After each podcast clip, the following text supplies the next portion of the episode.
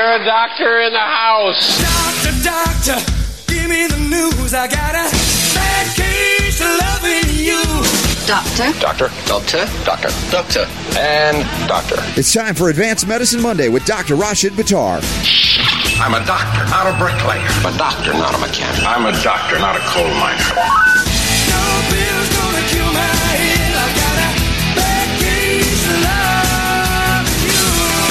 The doctor is in.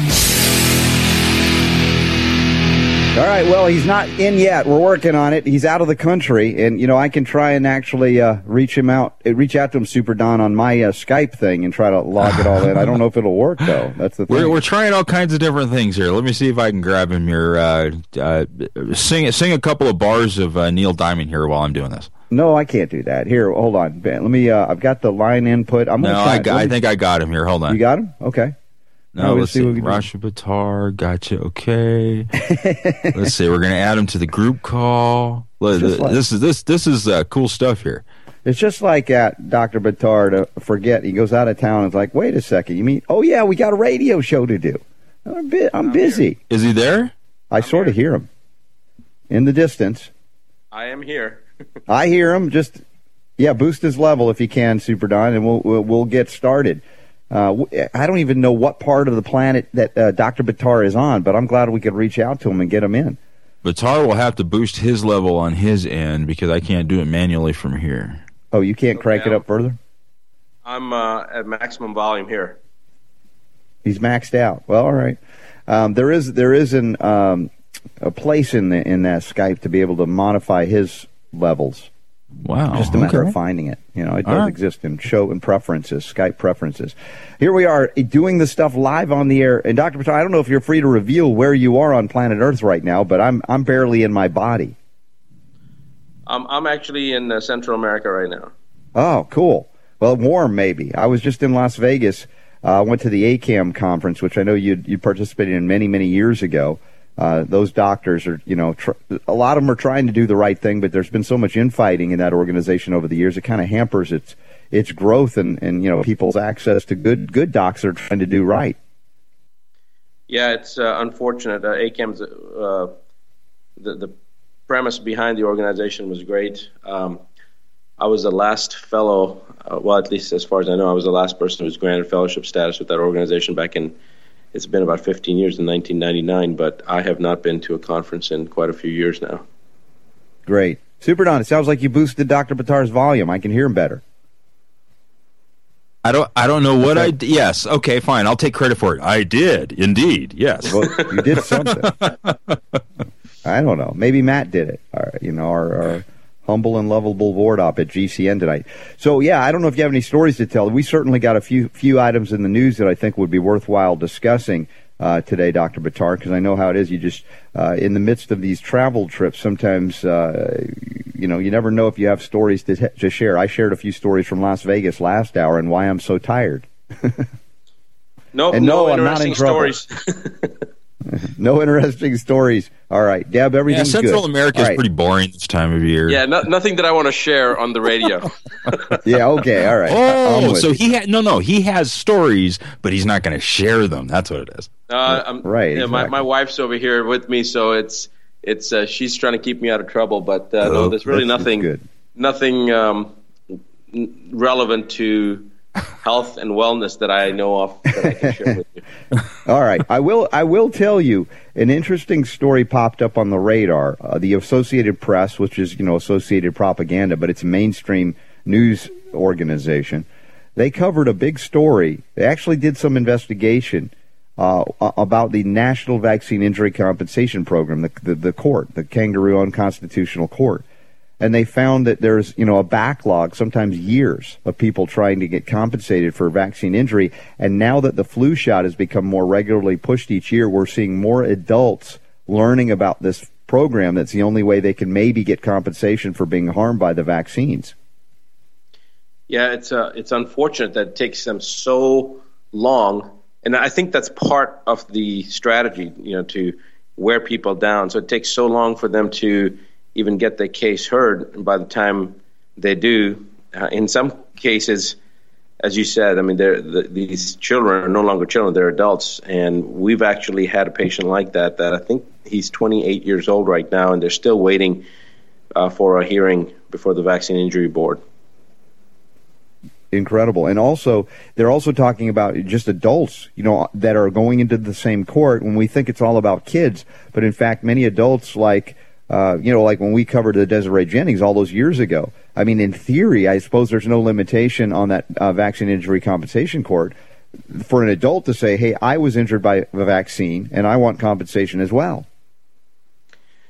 Yeah, I don't know how that works. I, I assume that it would be relevant to anybody who's been injured by a vaccine, irrespective of their age. But at least in my mind, the connotation was always with the pediatric population. Yeah, and I think initially that's where you know the parents were looking at the kids being harmed, and perhaps the adults were less obviously impacted because of a lot of reasons, developmentally and otherwise. But now, as we see these adults, even wh- whether they were children, now adults coming through, or just adults that have been hammered for many years, succumbing to these annual flu vaccinations, that they are now flooding the compensation court program, and they're saying it's very problematic and, and it's not getting any better. Yeah, I've had a couple of young girls, three girls actually, that were super athletes, honor students.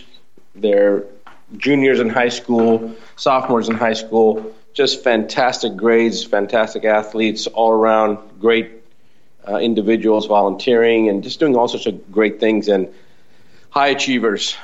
And uh, mm-hmm. after getting the Gardasil vaccine, um, just dropping completely. I mean, it was like a precipitous going off the cliff type of nosedive.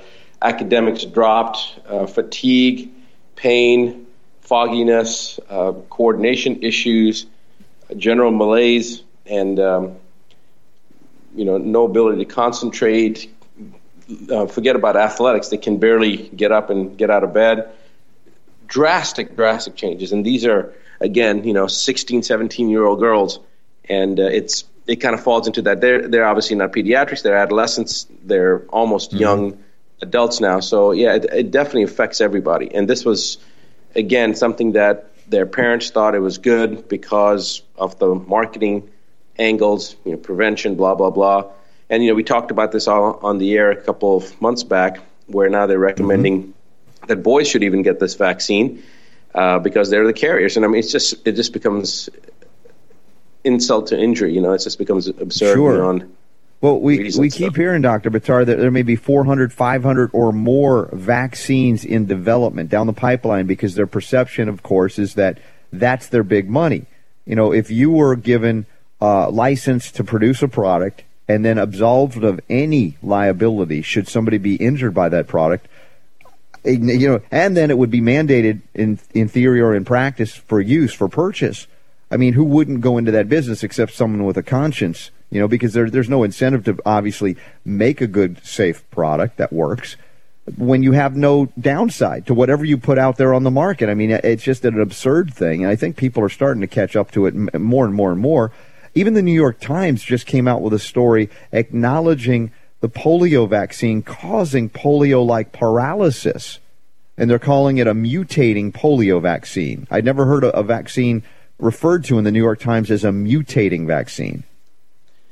Well, they'll come up with different terminology, but you know, for those that say that this is all conspiratorial in nature, if you stand and look at a wall, and in that wall you draw uh, on one side the vaccine program and how they've been absolved of all injuries, and on the other side you'd look at natural substances. Just pick anything, for example, uh, you can pick saw palmetto. Actually, B, B17. Look at Laetrile, okay, amygdalin. Yes. B17, which is apricot seeds.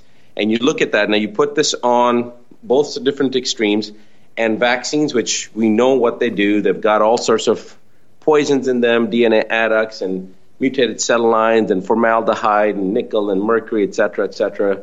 And on the other side, you're looking at something that God created as a seed from a fruit and you see mm-hmm. how the seed from the fruit has been ostracized, demonized, and then made illegal, and yet the man-made substance that's mutated, got all sorts of mutated components in it and poisons in it, and that it's caused millions of injuries, that's protected. So anybody who says this is conspiratorial, you know, how do you explain pure, simple observation? This is like one plus one equals two.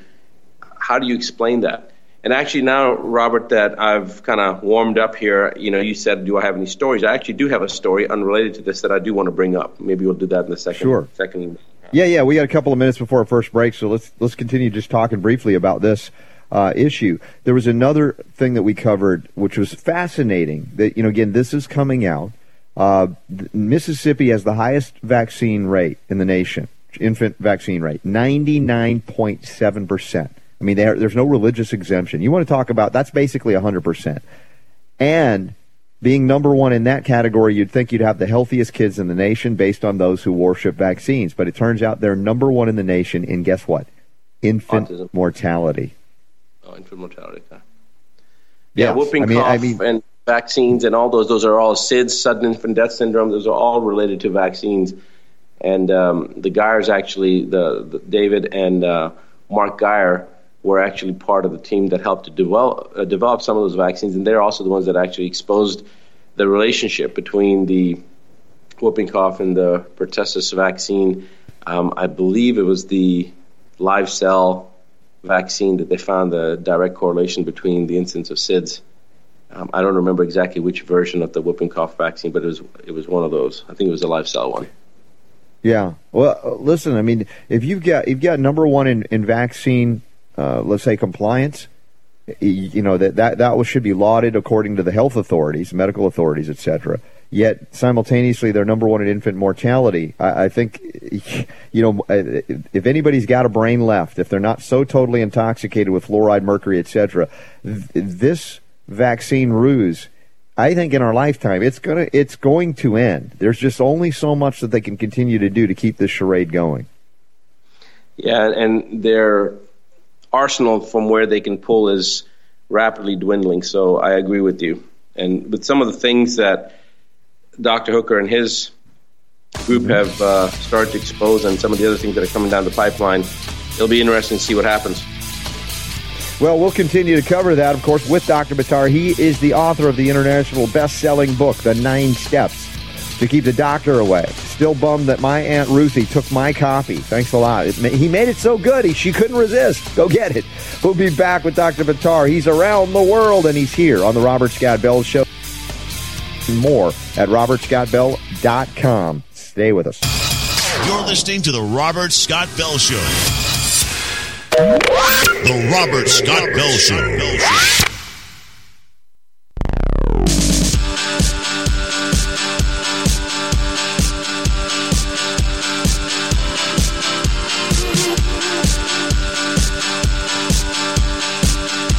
All right, each week, Dr. Buttar joins us for some advanced medicine. You can always go to medicalrewind.com. Hundreds of hours of podcasts available for you for free with information that is so valuable.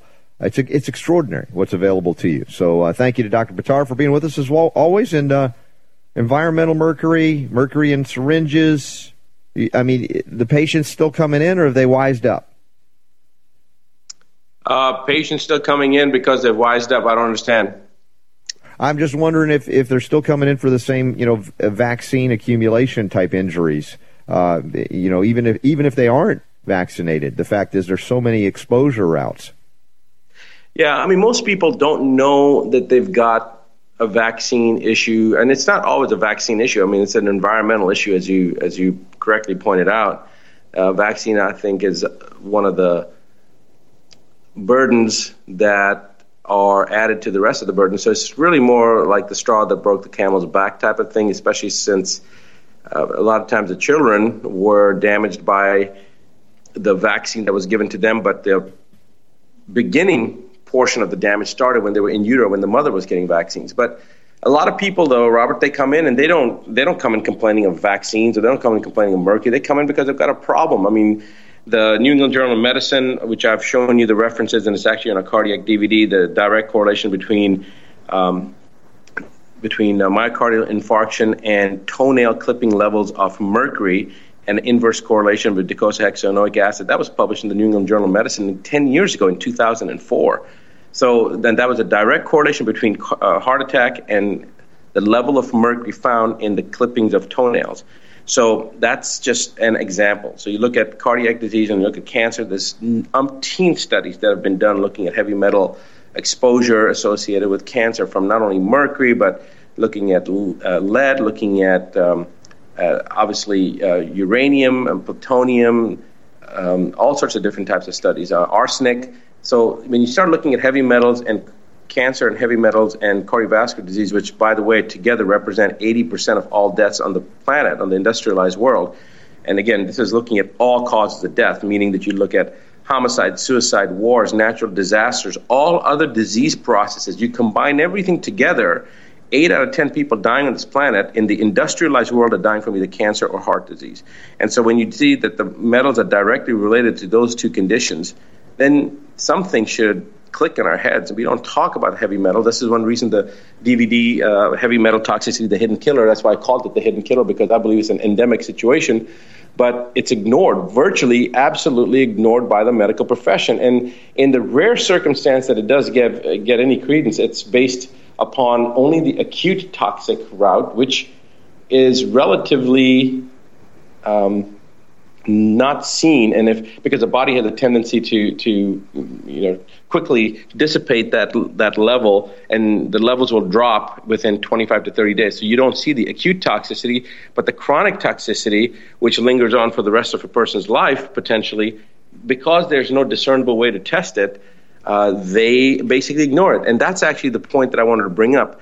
The, there is a story that i wanted to talk about that happened since we got here my wife and I were walking out of our hotel room, and as we went by the uh, cart of one of the people that the housekeeping people, um, yeah. she turned around, she looked, and she did a second, like a, a second glance, and she said, "Did you see that?" And I said, "No." And I turned around and I looked, and there was a bag of trash. It was a clear bag of trash. But what was interesting was inside that inside that bag was used mercury light bulbs. And were they bro- were they broken? They weren't broken, but they were just in a trash okay. bag, like they're right. going to be discarded. Now, here's the thing: where are they going to go? They're just going to be dumped in the trash. There was other garbage in there, but there must have been like six or seven different bulbs that were just in the you garbage. They weren't broken.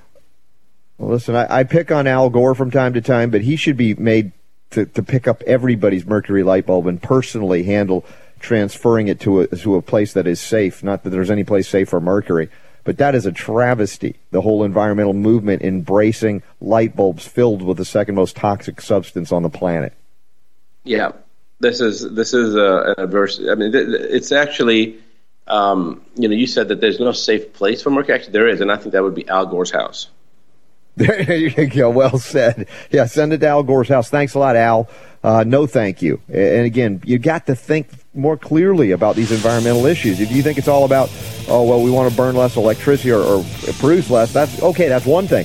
But you don't do it at the cost of poisoning the population, especially kids.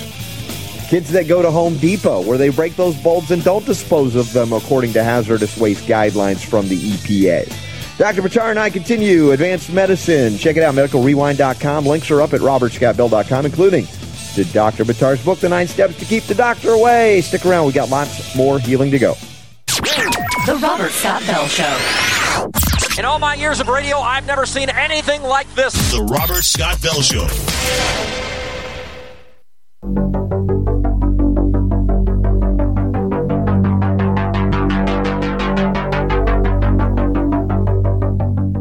Interrupt our program to bring you a special broadcast. Robert, Robert. he is tenacious, isn't he? Scott. He's Scott, a brave and a decent man. He's a pioneer. Bell, Bell. This message must be read in every newspaper, heard on every radio, seen on every television. The Robert Scott the Bell Robert Scott Bell Show.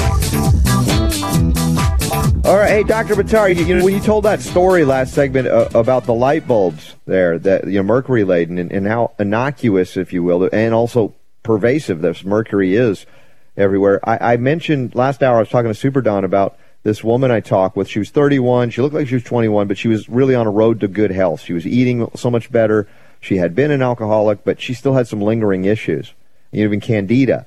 And I said immediately, you know, open your mouth and she opened it, and sure enough, she had uh, at least two dental amalgams. They call them silver fillings, but they're fifty percent mercury.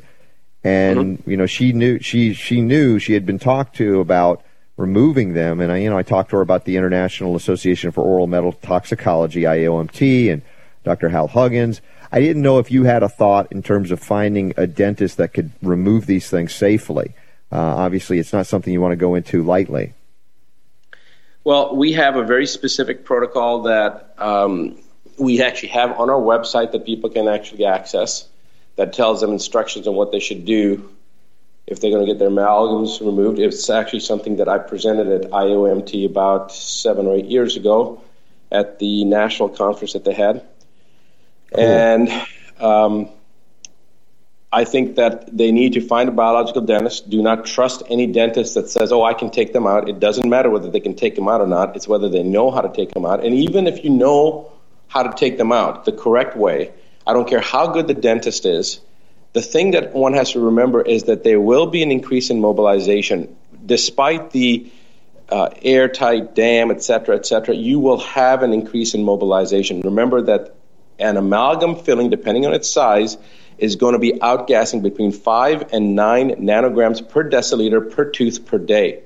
So as soon as you start to manipulate that, and actually even when you're brushing your teeth, if you're drinking a hot beverage, you are manipulating it and you'll see an exponential increase in the amount of outgassing. But when you're drilling it out or getting it out of the mouth, there's going to be an exponentially even greater outgassing, which you're going to be exposed to.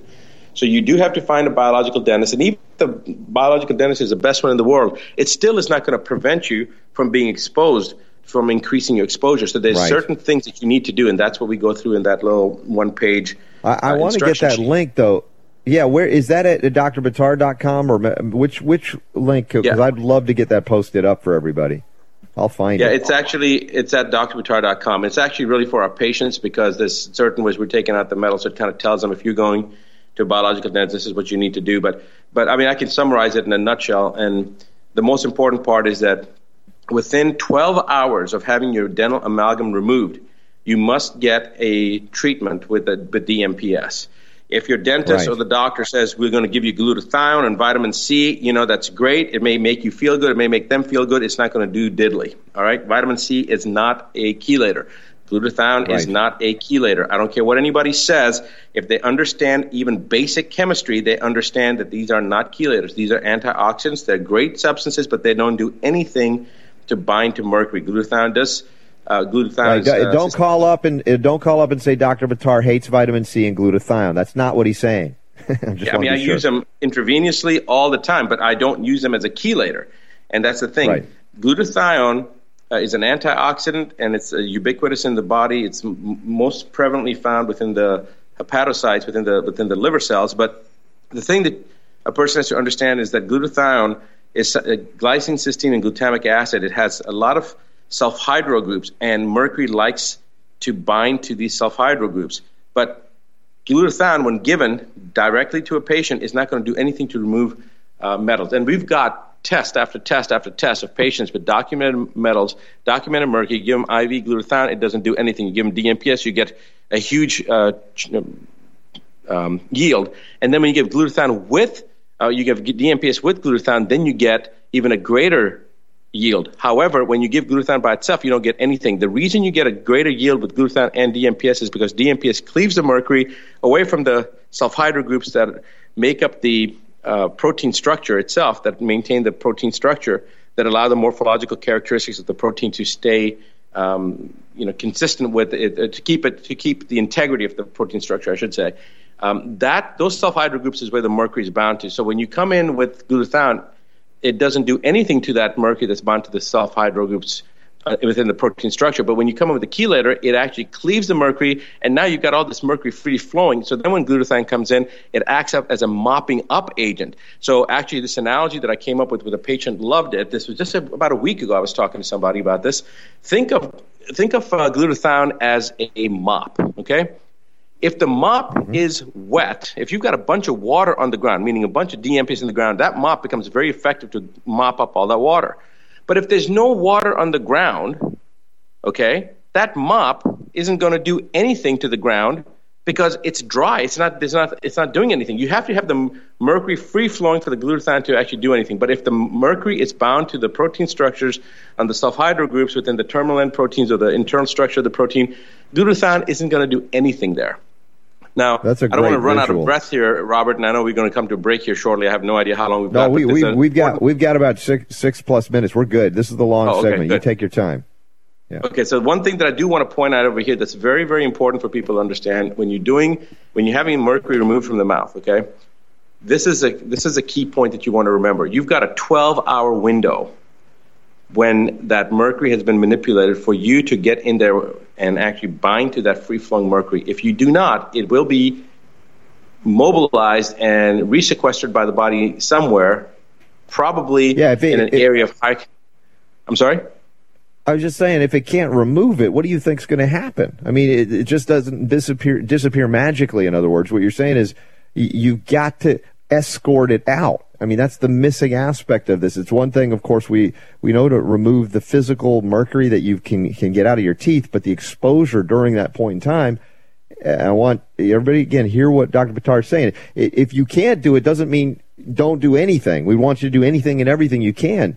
But uh, the, to use the DMPS or the yeah in this case would be so critical to escort it out so we don't have that resettling. You know, just you've started up and now it's just going to go right back in. Is that is that my understanding? Well, it's almost the correct. Yes, when if you're gonna get it, if you're gonna go get your mercury amalgam removed, you need to do it with DMPS. And Robert, he- here's here's the, the clarification point. You said that you know you, if you can't do it, then you know do the best you can. Actually, no. If you cannot get to a doctor that uses DMPS, if you can't get to IV DMPS or transdermal DMPS or any other kind of DMPS, do not get the mercury amalgam removed because you are going to increase your exposure exponentially in a very acute manner by doing the uh, removal without appropriate follow up. And I am not saying that lightly. There are case after case after case that ha- I have had in my own clinic where people learned about mercury and the damage that it was doing, decided to go and get it removed, and they went and got it removed, and within a week, two weeks, they're now in a wheelchair. Okay, Right, Doctor. So this is this is uh, ho- of the dentists of the dentists that do this, the IAOMT that are really trained more into that understanding. Do they do this kind of work typically, this IV chelation, or do they have to send out mostly to other doctors that would do that? What's your experience been there? Well, when I talked to IMT, which was many years ago, uh, they did not, and I don't think that dentists. It's not within their scope of practice, so I don't think they do that. I know some dentists have started giving vitamin C and glutathione drips, but again, that really doesn't do much. Um, it, uh, it's, it's up to the patient to find a doctor and coordinate it. For example, patients that come to me and the dentists that I use, those dentists that I use, they know that if they're going to do any type of dental amalgam manipulation, they must do it on a morning between Monday and Thursday because my clinic's not open Friday afternoons. So they have to do it Monday through Thursday in the morning so the patient can be in my clinic by that afternoon. And on Fridays, even though we're open in the morning, usually, you know, by the time the dentist is done, we're already closed. So that's one reason they have to do their dental procedures on my patients Monday through Thursday in the morning so the can, patient can get to our office by the end of the day. And it's, Gotcha. it's just a it's just a very very important critical component that I have found, and uh, you know I'll I'll relate maybe maybe next, next maybe next week um, if we have enough time we'll go into exactly what happened with me personally, and I've seen this happen with so many people. But Robert, you've probably heard the same number of stories of people that had toxicity issues that went got their mercury removed, and I'm sure some of them have gotten better but a Yes. lot of cases, and I'm not talking maybe one or two, I'm talking like dozens upon dozens of cases where patients actually got worse, and then they don't understand. They're like, well, I did this because I was told this is what I need to do, and now I got worse, and now I'm in a wheelchair, and what do I do? Well, it's because that mercury was, you know, it, it's like it's seeping out. And you go into think of it as a dripping faucet. Okay, you've got this mercury that's dipping out into your body, and then you decide, oh, I'm going to go fix it. And how am I going to fix it? Well, I'm going to take this plumbing out. So you go there and take the plumbing out, but nobody turned off the water, and boom, you got all of a sudden a flood situation. And that's what's happened to the body. That was a good analogy, wasn't it? No, you're do, you're nailing the analogies tonight, Doctor Buttar. I have to give give you credit for that. Props. Uh, I, you know, listen, I don't understand a thing you're saying because I haven't slept in days, but I, I think it's really good. no, actually, actually, it's sensational. it is because Oh, uh. I'm telling you. Don, get him off the that li- you- get him off the live G- live uh, take feed me there, out. Take me away. I'm telling you, what you said is so important because so many people do get it, uh, you know, removed, but not, don't have that other factor that you just emphasized so strongly, so directly. And I am curious, honestly, I want to find out, and I'll have to reach out to some IAOMT dentists how much their, their organization is emphasizing what you presented all those years ago. Because if they're missing that, I would want you to go back in there again to remind them because they're they're a good group. They do understand uh, metal toxicology. They're not you know they're not a, wrong headed in their approach. So I just want to make sure that they're emphasizing it as much as you just did. Well, Dr. Richard Fisher, who used to be, he was a past president of IOMT and was a good friend. I haven't talked to him in years, but um, Maybe we can reach out yeah, to him. came- yeah, um, he was uh, actually, I think he was, yeah, he was the president actually when I testified in front of Congress. But you know what happens, Robert? There's new people that come in, there's new leadership, just like what you said with ACAM, and there's a lot of political things that happen, and really the information, the transmission of that information becomes a secondary or a tertiary thing. The primary thing is who's going to be in control and how much money they're making, et cetera, et cetera. And the entire premise upon which the organization was built is completely lost. And so I don't know whether IOMT is still, uh, you know, talking about those types of things or not. But I know the dentists that I presented to, they still use that same protocol, and especially the dentists that I've got that I refer my patients to, they they have to, otherwise I won't refer my patients to. Excellent. Well, great information tonight on advanced medicine, medical rewind with Dr. Rashid Buttar.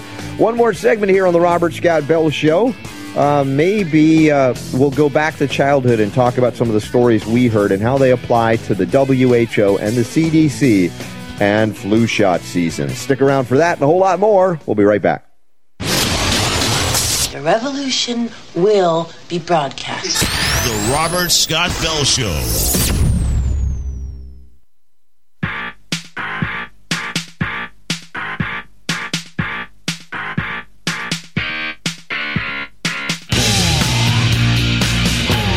Well, I can't say I've been fully conscious for the entire two hours of the show today, but uh, Dr. Buttar ably and capably carried me through the second hour, and I appreciate that. I, I encourage everybody to go to any of the archives that you can get online. They're all over the place, including through our syndicator GCN and Natural News Radio, as well as Medical Rewind to go, go directly to Dr. Buttar.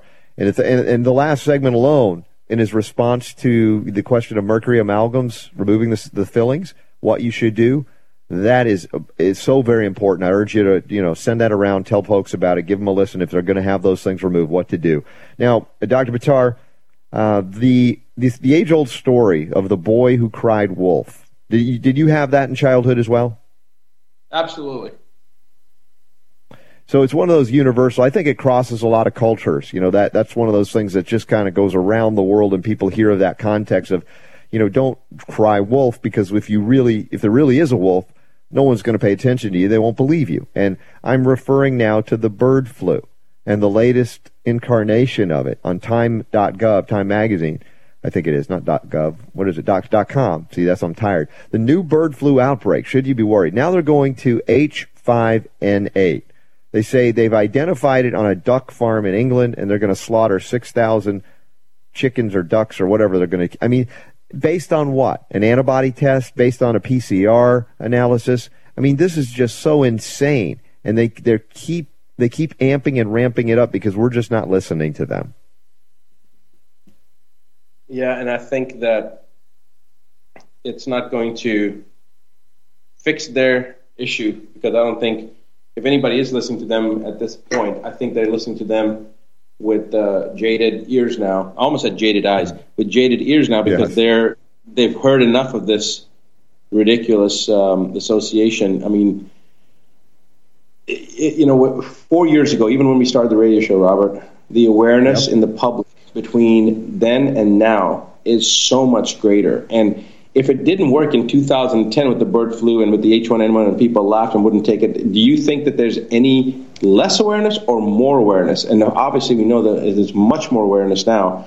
And it's just not going to work. That's one reason they're mandating these laws now. They're taking away the religious exemptions. They're trying to um, made it mandatory for people to take their vaccines, and if not, there's now threat in certain states. You know, they're, they're going to take away your child. They're going to do this. They're going to do that, and they can push it. But I think that at a certain point, that line's going to be drawn, and you know that's what revolutions are based on.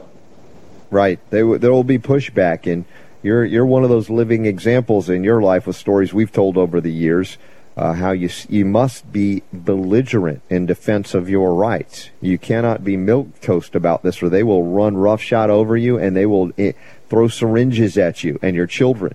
And uh, you know, enough is enough. And they're they're going to keep trying to ratchet up the fear. But as I said, the boy who cried wolf is something that is occurring. This scenario in the public because uh, the flu shots they're just they're just people aren't as much I think relying or trusting because the word is out that they they don't work and they do have mercury. Yeah, it's it's some something that um, each individual has to decide at what point will they no longer tolerate this.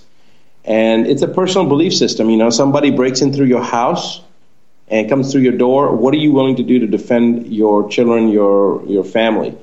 Uh, some people are willing to do whatever it takes. Other people um, are not willing to do whatever it takes, and that it just comes down to that type of personal belief and what your own values are. And I think for those people that would protect their family at all costs, there is no other option but to consider somebody giving your child or yourself or your you know spouse a vaccine uh, as a very violent form of assault. There's just no other yes. way that you can look at it. In fact, in the medical profession, if a doctor treats an individual without having consent, you have just assaulted them. And that's one reason when a, when a grandparent or an aunt or an uncle brings a child into the emergency room, unless they have a power of attorney showing from the parents that they have temporary custody of the child and they can bring the child to the emergency room, a doctor isn't going to touch them. Now, why is it that a doctor trying to take care of a child or a doctor, you know, doing trying to save somebody's life, that's considered assault if you lay hands on them. But giving somebody a vaccine without permission is not. And this comes yeah. back to a story that Dr. Tenpenny sent to me in North Carolina, where a mother who had been very, very adamant about not giving her child vaccines, the, the doctor did, and then she complained to the medical board, and the medical board came back and said it's not a big deal, and didn't do, there was no um, punishment for right. the doctor. Yeah, exactly. By the way, there's a group in Mississippi, parents getting together to overturn the, the, the, the prohibition of religious exemption. MPVR for Mississippi Parents for Vaccine Rights.org, mpvr.org. Check it out. Thanks, Dr. Buttar. Thank you to everybody out there for being part of this, the place where the power to heal is most definitely yours. The Robert Scott the Bell Robert Show. Scott Bell Show.